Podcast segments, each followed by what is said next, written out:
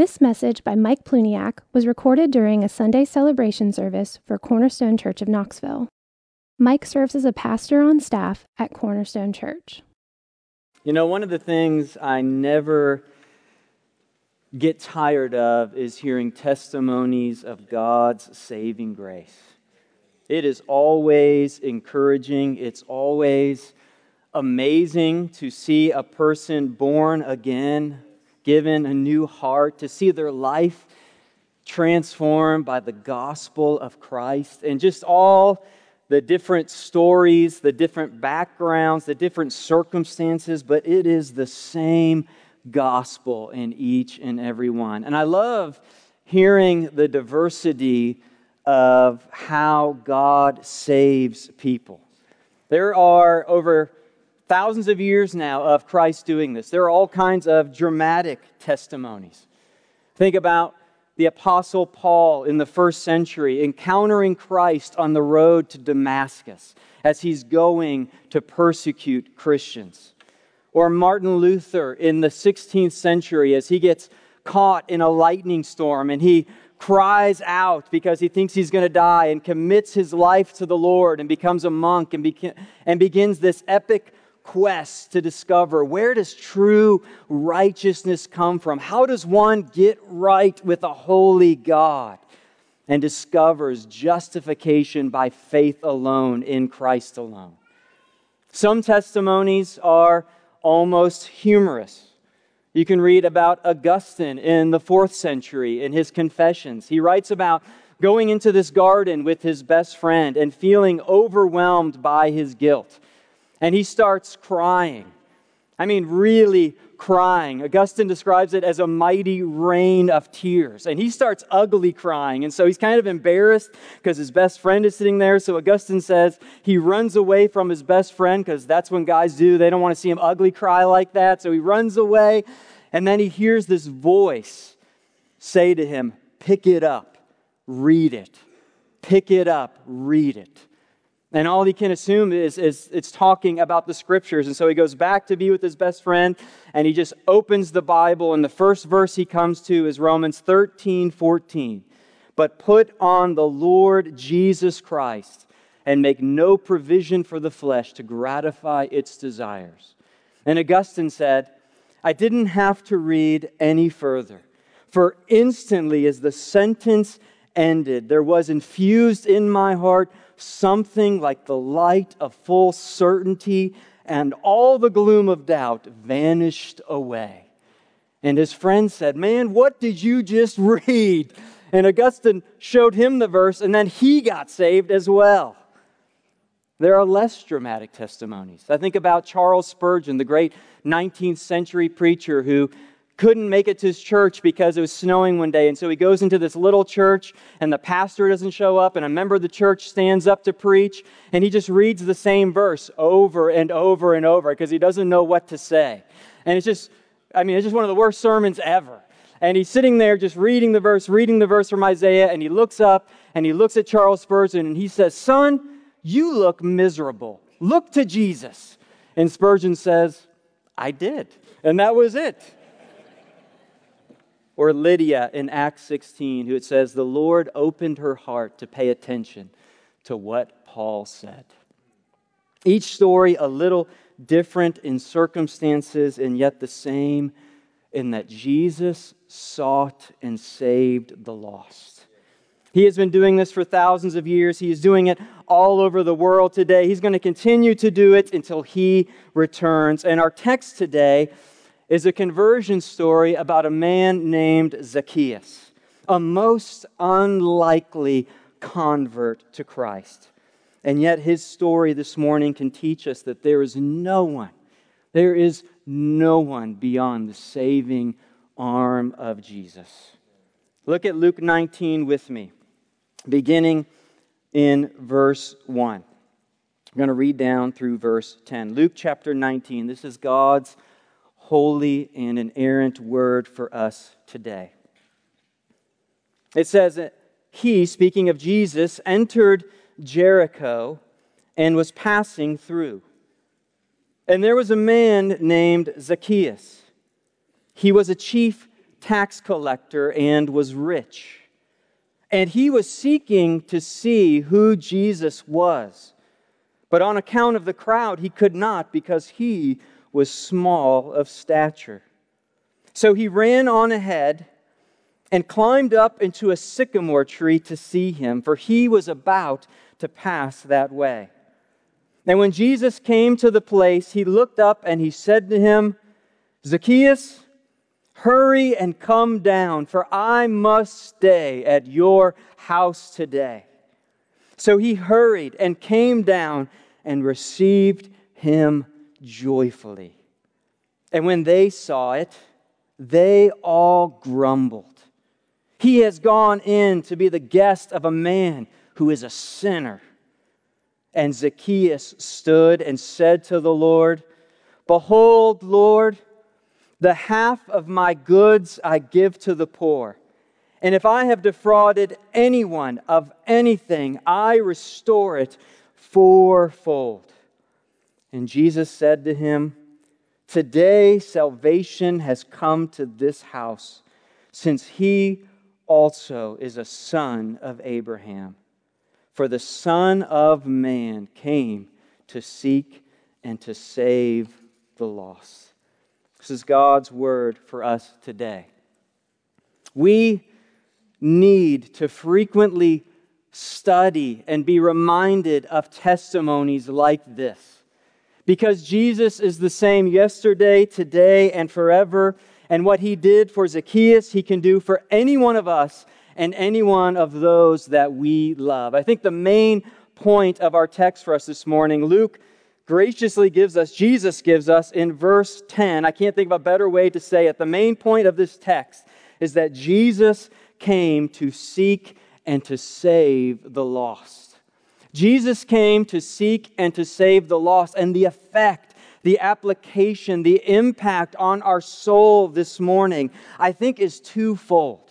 I think number one is to remember that He came to seek and to save you. Whether it was 40 years ago or six years ago, or whether you are here this morning and you realize that Jesus is seeking you right now.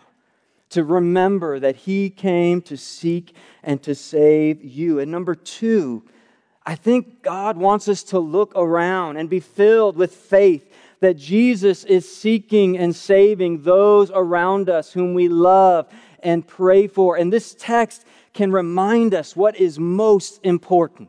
And all the things going on in our world, all the things going on around us, this is what's most important. This was Jesus' mission. He came to seek and to save the lost. And so, two points this morning from our text, from verse 10 and our main point. Point number one Jesus seeks the lost. Jesus seeks the lost, He comes after them. Look down at verse 1. Luke tells us, he introduces this by telling us that Jesus entered Jericho and he is passing through. Jericho is a small town about 15 miles outside of Jerusalem. Jesus is on his way to Jerusalem and he is passing through. And as he does, a large crowd begins to gather along the roads. This is near the end of Jesus' ministry. Jesus has already healed the lepers. He's healed the blind. He's cast out demons. He's walked on water. He's fed the 4,000. He's raised the dead. And so stories and rumors about Jesus are spreading. He's entering into this town. And so this large crowd begins to gather around him. And then in verse 2, Luke introduces us to Zacchaeus. And there's three things that Luke tells us about him. Number one, he's a chief tax collector which means that he was a hated man. Because though he was a Jew, he worked for the Romans and he actually robbed his own people for his personal wealth. He was considered by the Jews a traitor, and people hated him for it. They considered him to be someone who sold out his own people for personal gain. He's the chief tax collector. Number two, Luke tells us that he's rich, which might seem like an unimportant detail, but it's really important to the story. And we're going to get to why it's important in a few minutes. He's a, he's a tax collector, he's rich. And then, number three, as we see in verse three, he was seeking to see Jesus. Now, Luke doesn't tell us why. Maybe, maybe he was curious.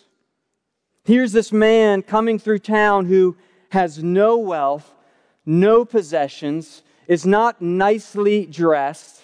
And yet, here are all these people coming to see him and follow him. Maybe, maybe Zacchaeus was curious. Maybe he just wanted to get a glimpse of what all the fuss was about. But a small spark can light a huge fire.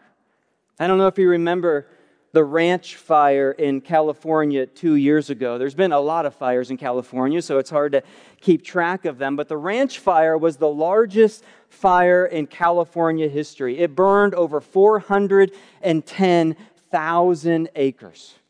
They spent a lot of time trying to figure out how the fire got started. After a long investigation, it was determined that the ranch fire, 410,000 1,000 acres was caused by a spark that came from a hammer driving a metal stake into the ground. A hammer hit a metal stake, a little spark shot off, started an ember, and from that, 410,000 acres burned. A little spark of curiosity God put in Zacchaeus would prove to light a massive fire in his soul. He's just seeking to see and get a glimpse at who this man is. Zechariah 4:10 tells us to never despise the day of small beginnings. It was a small beginning, but it, it lit a huge fire in Zacchaeus' soul. And there's almost this humorous story that Luke tells us about Zacchaeus in verse 4, trying to get this glimpse of Jesus. It almost feels to me like Luke is mocking him just a little bit. He's this wealthy man. He lets us know that he is small in stature. I always wonder if Zacchaeus was still alive when this gospel came out, if he read this and said, Luke, did you really have to put that detail in there? You know, why I climbed the tree, but Luke tells us he's this rich man and he's small in stature and there's this large crowd. And so you can almost picture Zacchaeus kind of trying to see over the crowd and jumping up and down and he can't get a glimpse and he's dressed nicely. And so he runs behind everybody and he runs up ahead of the crowd and he climbs up in the sycamore tree just to get a sight of Jesus. Imagine his shock in verse 5. Look at verse 5.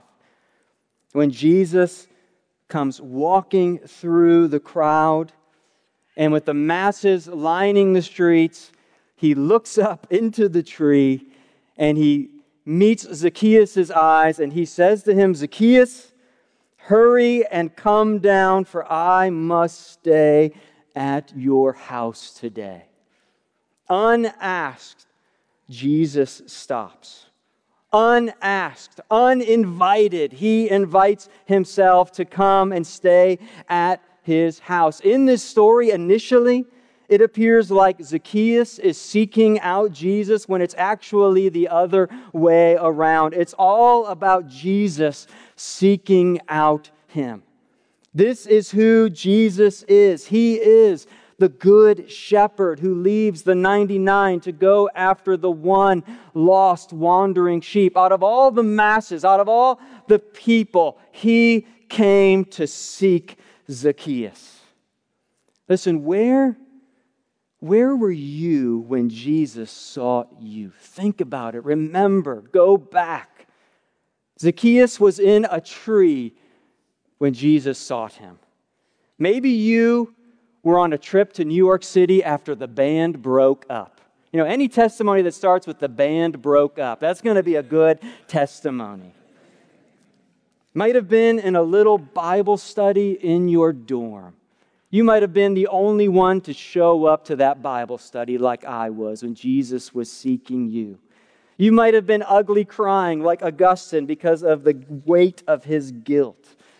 This week I met with a father and son because the son desires to be baptized, and I was asking him about his testimony. And the son was sharing with me how he was alone on his bed and he just felt the weight of his sin.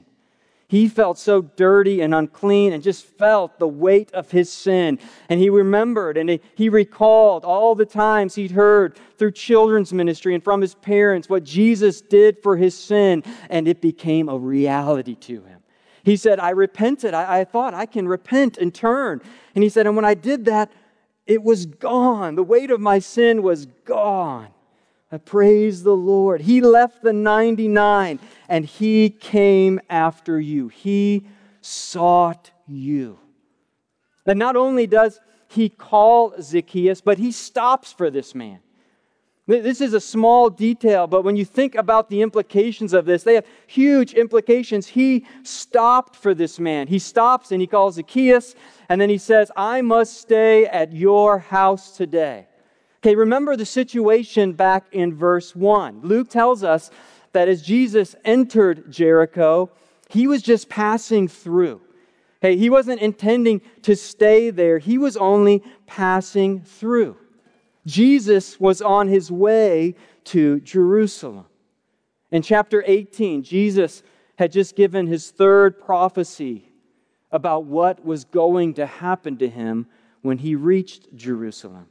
Look at Luke chapter 18, verses 31 through 33. Jesus says to his disciples, See, we are going up to Jerusalem, and everything that is written about the Son of Man by the prophets will be accomplished. For he will be delivered over to the Gentiles and will be mocked and shamefully treated and spit upon. And after flogging him, they will kill him. And on the third day, he will rise. He's telling his disciples, Do you realize where we're going? Do you realize this will be our last trip to Jerusalem? Do you understand what is about to happen to me? He is on his way to his death. He is on his way to bear God's wrath for our sins. He is on his way to being tortured and mocked and spit upon. And the weight of this trip and the purpose are crushing Jesus as he approaches Jerusalem. And he's preparing his disciples for what's about to happen. And he's fighting the crowds as they are trying to make him their king and their deliverer, that yet they don't understand what that means. And he's receiving persecution from the Pharisees as his popularity increases. And they begin to fear him and they're beginning to plot against him and they're trying to trap him. And all these things are going on. The crowds are screaming and these leaders are accusing and the disciples are questioning questioning, and yet in the midst of all of this, he stops for Zacchaeus. He stops for this hated man. Everyone there hated this man, everyone despised him. This is the one Jesus stops for. Listen, if Jesus, on his way to Jerusalem, on his way to the central point of history as he sacrifices himself for the sins of mankind, if he can stop for this man, shouldn't we be able to stop for those we pass day in and day out? What we see here is the heart of our Savior. We see what matters to him, what the priority is. He lays down his life. He cares about others. He loves Zacchaeus up in this tree, seeking to get a glimpse of him. Everything today, uh, we were thinking about this. I was talking uh, to Jake Cronin about this this week. They've been doing some outreach and sharing the gospel. And we were talking about how everything today has become so unrelational. Everything is being designed to be convenient and automated from self checkout lines to pay at the pump to food delivery drop off to shopping online to delivery by drone, which is coming our way soon. You know, you won't even have a delivery driver, just a drone with a package flying through your neighborhood just drops it on your doorstep. Then we talked about how we have to go out of our way to interact with people. It's so easy to just ignore everybody around us. There's a value in being inconvenienced for the sake of relating to people. And, and I say this, I'm not saying this as one who gets this right. As I was reading this text, just this week, I was boasting to my family about how efficient I can be on running errands. I said, listen, if you guys go to Kroger, you're going to be back in like an hour. If I go, it's going to be 15 minutes. I'm going to go in, I know the aisle, I'm not going to look anywhere except what I'm going for. I'm going to grab it, I'm going to do self checkout because I'm faster than the cashier, and then I'm going to be out the door. And then I'm coming to this text just like, oh man, you know, just convicted, convicted of selfishness, convicted of just putting my agenda before people. Jesus came to seek and to save the lost. Jesus was going to Jerusalem to die for our sins. If he can stop for Zacchaeus, we, we, we should stop our agenda and be able to put down our phone in the checkout line and open our eyes and look around and see all the people around us. These eternal souls created by God in the image of God. And what we see here is the heart of our Savior. I want a heart like this. I want our church to have a heart like this. And I think you do. You love people well. And I love this text because he calls Zacchaeus and he stops for Zacchaeus. He stops where he's going. I love that he invites himself into his house. I think there's great application there for us. Don't wait for an invitation. Just say, I'm coming over to your house today for lunch. You know, let's see how that goes for us. But I think there's some application there. But I also think in this text, it's amazing how God sovereignly can bring people into our path. Not only can God do this, I think we should expect and be looking for God to do this. What's interesting about Jesus going through Jericho is that this is not the normal route to Jerusalem. Jesus was traveling from northern Israel to the south, where Jerusalem was. And there's, this is not the direct way to go. But what happened is, in Luke chapter 9, there was a Samaritan village that rejected Jesus.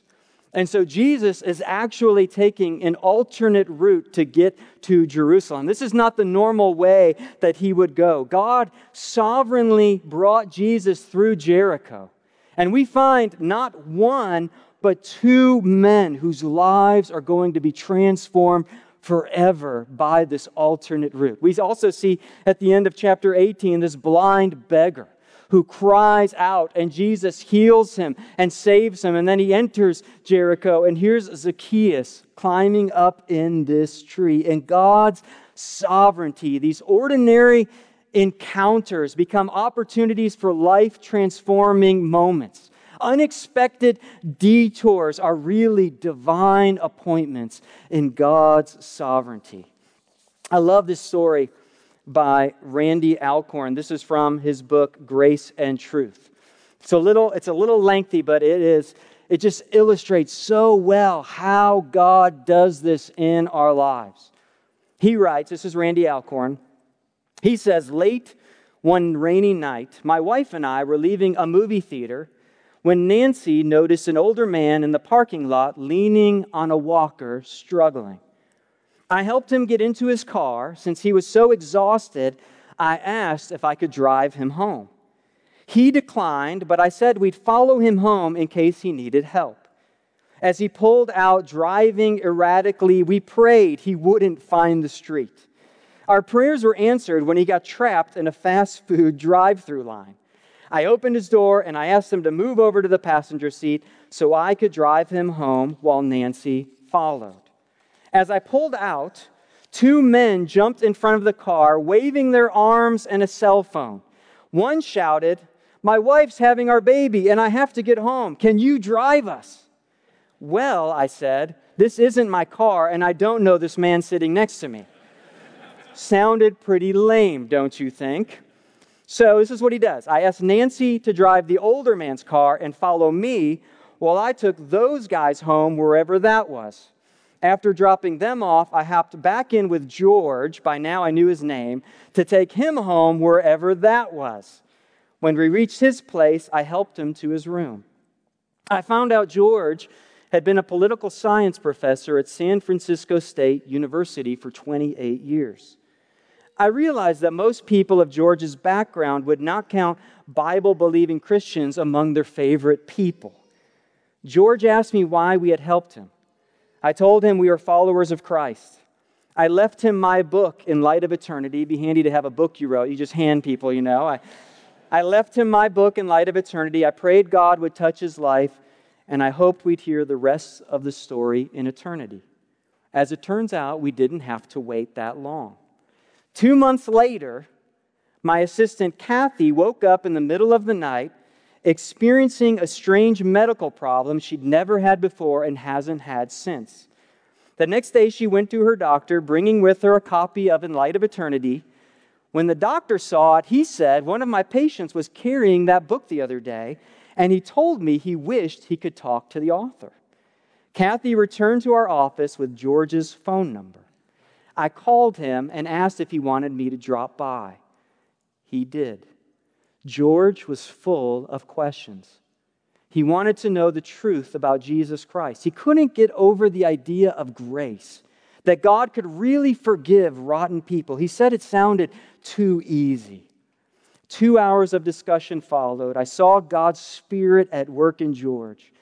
Finally, he prayed, confessed his sin, and accepted Christ's gift of eternal life. Now, what are the chances of all these events coinciding? And I love this. Randy Alcorn says, no chance at all. They were a series of divine appointments. This is what God does. This is who God is. God has been doing this. And, and, and I think in this room, there's probably hundreds of testimonies like this. This is how God works. Let's expect this. Go into this week thinking, where is there going to be a detour? How can I help somebody? How can I go out of my way to interact and serve somebody? Because Jesus seeks the lost. He's pursuing them. He is looking for them. He is after them because he loves them and we get to participate in God's sovereignty. Jesus seeks the lost. Where might God sovereignly be taking you? Point number two Jesus saves the lost. So we see in this first half, seems like Zacchaeus is seeking Jesus, but it's really Jesus seeking him. And point number two, we see that Jesus saves the lost. In verse 5, he invites himself over to Zacchaeus' house for dinner. And you have to imagine, not only did Jesus come, but he brought all of his disciples with him. I'm coming over to your house and see this gnarly gang behind me. They're coming over too, you know, they're coming over for dinner. And I love Zacchaeus' response in verse 6. Look with me at verse 6. Look at this response. It is immediate. So he hurried and came down and received him joyfully in the, in the original language, it's just seven words. This verse is just seven words, and four of them are strong verbs communicating his response. He hurried. He, this is an urgency. He came down. He welcomed him. This is a strong verb of him welcoming Jesus. And then finally, he rejoiced. He was so happy about this invitation. And we get to see in this verse this transformed life, this instantaneous transformed life by the grace of God. And this is where the detail about Zacchaeus being rich comes into our story, an important detail. Because just a chapter before, in Luke chapter 18, Jesus interacts with another rich man. But unlike Zacchaeus, this rich man thinks that he is very moral. He comes to Jesus and he asks how he can inherit eternal life. And Jesus says, Well, you know, look to the commands of God. Do not commit murder. Do not commit adultery. And, and this rich young man says, Well, I've kept all of these since my youth. And Jesus says, One thing you lack to go and sell all you have and give it to the poor and come and follow me. And look at how differently his response is from Zacchaeus. This is Luke 18, 23 and 24.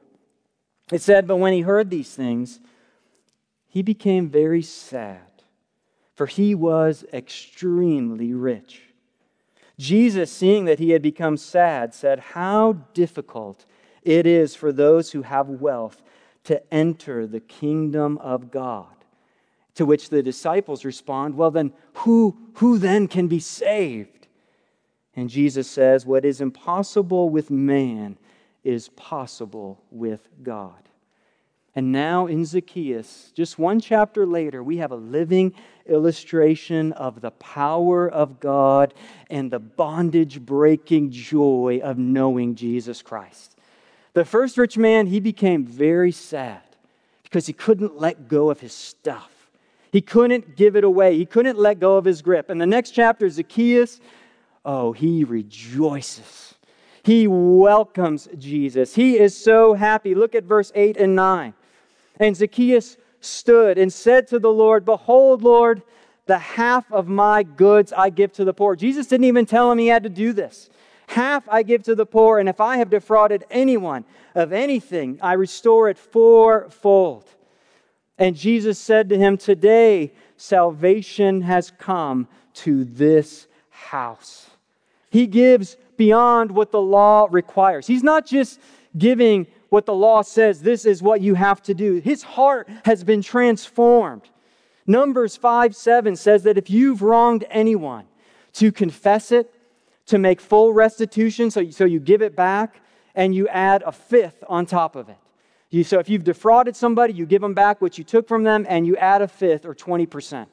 Zacchaeus is adding 400%, fourfold.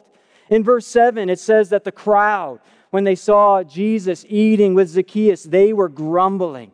They were complaining that Jesus was going to be with this sinner. You know, I bet after Zacchaeus gave them back fourfold, I don't think they were probably grumbling or complaining anymore. But what's happening here is we're getting to see this heart transformation happen in front of us. And Jesus doesn't say salvation came to his house because of Zacchaeus' giving.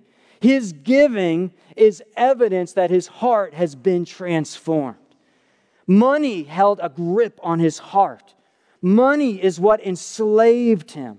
He was willing to sell out his own people to gain this wealth. It's what he loved, it's what he craved, it's what he lived for. He could be hated by everybody. Didn't matter to him if he only had this.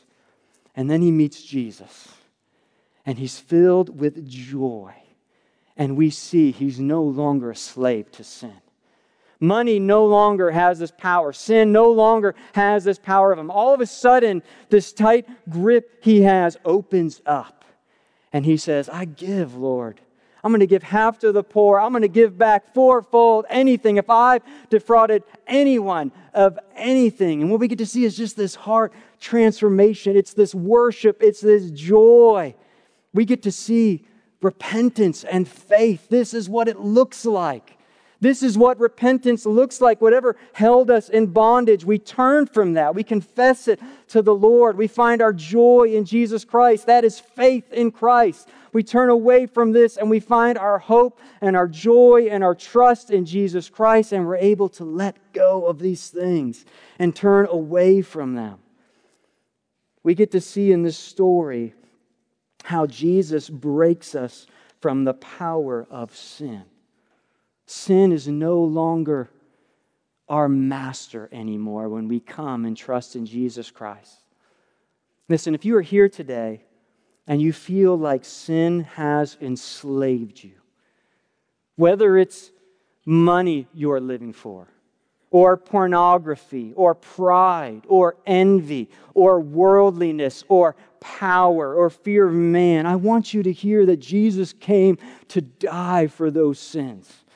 Zacchaeus is a testimony of a man who encountered Jesus Christ. He found something better. And when he turned to him, oh, this no longer had power over him once he came to Jesus Christ. Romans 6:23 for the wages of sin is death, but the free gift of God is eternal life in Christ Jesus our Lord. It's not even worth comparing. In Jesus Christ, we gained eternal life. Sin, it leads to death. Christ came to deliver us from our sins. And this is open to all. The invitation is for you this morning. It's for everyone. There's no one beyond the saving arm of Jesus Christ. Listen to this quote by J.C. Ryle. He says, The door of hope, which the gospel reveals to sinners, is very wide open. Let us leave it open as we find it. Let us not attempt in narrow minded ignorance to shut it. We should never be afraid to maintain that Christ is able to save to the uttermost, and that the vilest of sinners may be freely forgiven if they will only come to Him. And I love this right here. Hospitals discharge many cases as incurable, but there are no incurable cases under the gospel. Any sinner may be healed if he will only come to Christ. Who then can be saved? This rich young man walks away. The disciples are going, Who can be saved? With man, this is impossible, but with God, all things are possible. Listen, if you're here this morning and you feel like your case is incurable, I think Zacchaeus would like to pull up a chair next to you. He'd like to come and put his arm around you and look you in the eyes and say, No, there are no incurable cases. He would love to share his testimony with you. He'd love to say, Listen to this testimony.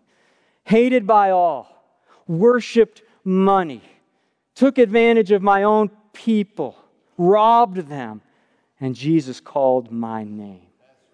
There are hundreds here today who'd love to pull up a chair next to you and share their testimony with you. Say, listen, there is hope for you today. Turn from your sins, flee to Jesus Christ. He is such an amazing Savior. And He loves us. He came to seek and to save the lost. I love testimonies, they never get old. So encouraging because it's not really about us, it's all about Him. It's all about His power, His grace, His might. He's the one who's worthy. He is the one who came to seek and to save the lost. Let's pray. And Father, thank you so much. Just look around this room and see evidence of your grace everywhere. You are so merciful. You're so kind. You're so gracious. And so we, we want to end this morning by thanking you, Lord, by having our hearts filled with gratitude, that we would remember that you came to seek and to save us. So, for anyone who came in this morning discouraged, anyone who came in this morning feeling like sin was gaining the upper hand on them, anyone who came in this morning feeling incurable, Lord, I pray your spirit would come right now and they would be filled with the love of Jesus Christ and the peace of Christ that surpasses understanding. Lord, I pray. In Jesus' name, amen. Amen. amen.